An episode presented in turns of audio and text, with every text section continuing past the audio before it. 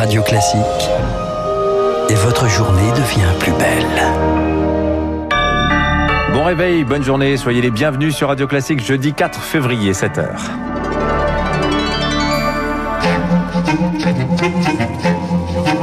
6h30, 7h30, la matinale de Radio Classique avec Dimitri Pavlenko. À la une ce matin, le retour ce soir des conférences de presse hebdomadaires du gouvernement. Le message que devrait passer Jean Castex, pas de nouveau tour de vis sanitaire pour le moment, mais un appel à la vigilance. On voit ça dans un instant.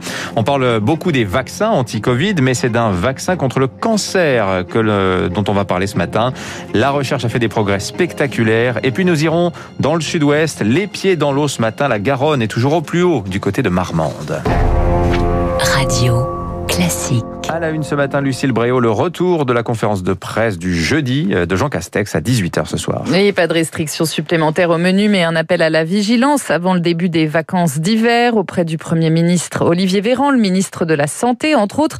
Et au cœur de leur intervention, évidemment, la situation sanitaire, le couvre-feu, les vaccins, mais aussi le repérage des fameux variants du Covid, des variants plus contagieux. Sur ce point, la France a pris beaucoup de retard. En effet, on ne séquence pas suffisamment. Résultat, on risque de passer à côté de souches nouvelles, Rémi Pister. Une dizaine de séquençages réalisés à l'Institut Pasteur par semaine, une centaine au centre de recherche à Lyon. Leurs machines sont trop petites pour séquencer massivement. Il faudrait une observation des variants renforcée, selon le généticien Philippe Frogal. C'est pour ça que des gens comme moi, qui représentent la génomique humaine, qui ont des grosses machines, euh, des gros serveurs et surtout une grosse expérience de ce genre de trucs, on a proposé d'y participer et faire euh, des milliers de séquences euh, virales qui vont nous permettre de savoir plus tellement l'anglaise, mais il y aura des choses qui vont apparaître en France et qu'il faudra surveiller de très près parce qu'elles pourraient être plus contagieuses, parce qu'elles pourraient entraîner une résistance euh, au vaccin. Les autorités n'ont pas donné suite à cette proposition. Un temps sollicité, les laboratoires privés ne participent pas non plus, regrette François Blochcotte, président du syndicat des biologistes. Le séquençage a été euh, quasiment euh, mis sous le boisseau il y a environ dix jours. On nous a demandé nos capacités à faire du séquençage et puis ça s'est arrêté. Il y a eu un changement de, de stratégie et en fait le séquençage a été réservé uniquement uniquement qu'aux voyageurs pour identifier le variant. La stratégie du gouvernement s'appuie désormais uniquement sur les tests PCR capables de détecter le variant anglais et sud-africain, mais c'est sous-estimer sa capacité à muter et ces tests pourraient vite devenir obsolètes. Jean Castex qui devrait rappeler que la situation reste préoccupante avec plus de 26 000 nouveaux cas détectés hier et 3 200 lits de réanimation occupés. Le respect des consignes sanitaires est plus que jamais nécessaire. Autre point à l'ordre du jour de cette conférence de presse, la question du télétravail. L'exécutif veut taper du poing sur la table pour s'assurer qu'il n'y a pas de relâchement. Eux, de fait, ne peuvent pas télétravailler. Les taxis et les VTC manifestaient hier devant Bercy. Certains ont vu leur activité chuter de 70% pendant le deuxième confinement. Et comme si cela ne suffisait pas, plusieurs d'entre eux affirment ne plus toucher l'argent du Fonds de solidarité. Alors que se passe-t-il? Pourquoi n'y ont-ils plus droit? On fait le point avec Thomas Giraudot. Avant l'automne, les taxis et VTC pouvaient toucher jusqu'à 1500 euros par mois. Quasiment tous les chauffeurs étaient indemnisés, mais depuis trois mois, ils sont passés dans la catégorie de l'hôtellerie-restauration, du tourisme et peuvent maintenant prétendre à 10 000 euros d'aide maximum. Alors à Bercy, on scrute les dossiers à la loupe. Une petite erreur, quelques euros de TVA ou de chiffre d'affaires mal ou pas déclaré, et le dossier est bloqué en attendant que le chauffeur règle sa dette. Certains ont vu ressortir un vieux PV de stationnement impayé, d'autres n'ont pas réglé leur taxe d'habitation. Bercy cherche la moindre excuse, dit un syndicat de VTC. Oui, il y a de gros fraudeurs parmi nous qui travaillent au noir et cela ne mérite pas le fonds de solidarité.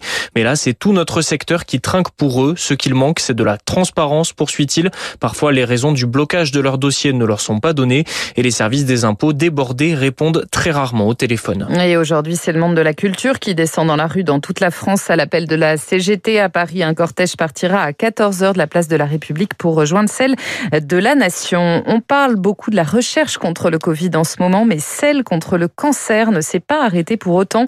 Elle a même fait des progrès indéniables ces derniers mois en cette journée mondiale de lutte contre le cancer. On fait le point ce matin sur un traitement vaccinal, oui, un vaccin qui pourrait être efficace contre les cancers du col de l'utérus, du nez ou encore de la gorge.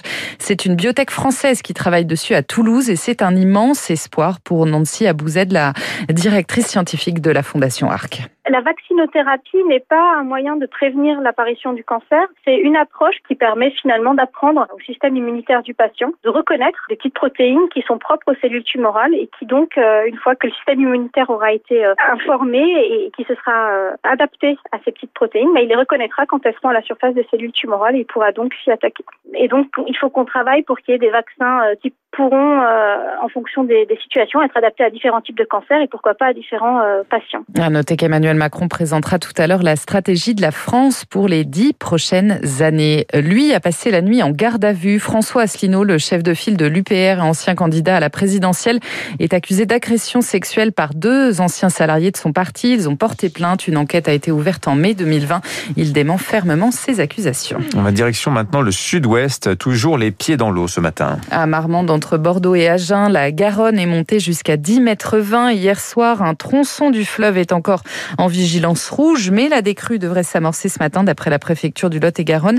De nombreux villages restent complètement isolés, des routes coupées. Augustin Lefebvre. Oui, toutes les routes du département autour du lit de la Garonne, ça représente un axe de 75 km d'ouest en est dans le département. Et pour cause, à Marmande, l'eau atteint toujours les 10 mètres 8 cm. Après avoir atteint un plateau au milieu de la nuit, le fleuve commence à baisser tout doucement. Vigicru euh, prévoit que la Garonne sera à 10 mètres dans la matinée et la préfecture espère pouvoir rouvrir euh, le pont qui traverse la ville dans la journée. C'est un axe essentiel. Au-delà des dégâts matériels, il y a quatre blessés légers. Les pompiers ont dû intervenir plus de 280 fois depuis la fin de la semaine dernière, le début de l'épisode. Des plongeurs ont notamment dû euh, secourir des passagers coincés dans leur voiture. Entre Agen et Marmande, 80 habitants de la commune de Port-Sainte-Marie ont été évacués dans la salle des fêtes. La digue du village menaçait de céder, fragilisée par des tunnels de Et ce matin, c'est la situation en aval de Marmande qui est scrutée à l'Aréole et Langon en Gironde, où l'eau atteint désormais les 11 mètres 20. Augustin Lefebvre en Guadeloupe, ce sont une fillette et deux adultes qui sont portés disparus ce matin après la brusque montée des eaux d'une rivière en Basse-Terre. L'île ne faisait pourtant l'objet d'aucune vigilance particulière de Météo France. Les recherches doivent reprendre ce matin. L'actualité internationale en bref, en Birmanie, des appels à la désobéissance civile se multiplient trois jours après le coup d'État, principalement sur Facebook. La firme américaine qui signale ce matin que son réseau est perturbé là-bas. Aung San Suu Kyi, elle a été inculpée hier pour avoir enfreint une, enfreint une obscure règle commerciale. La dame de Rangoon qu'on évoquera largement dans le journal imprévisible de Renaud Blanc à 8h moins le quart. Merci Lucille Bréau. Vous revenez tout à l'heure pour le journal de 8h. Dans un instant, le rappel des titres de l'économie, l'édito éco d'Étienne Lefebvre des échos. On va parler avec lui de Mario Draghi. Et puis notre invité juste après Nicolas Dufour que le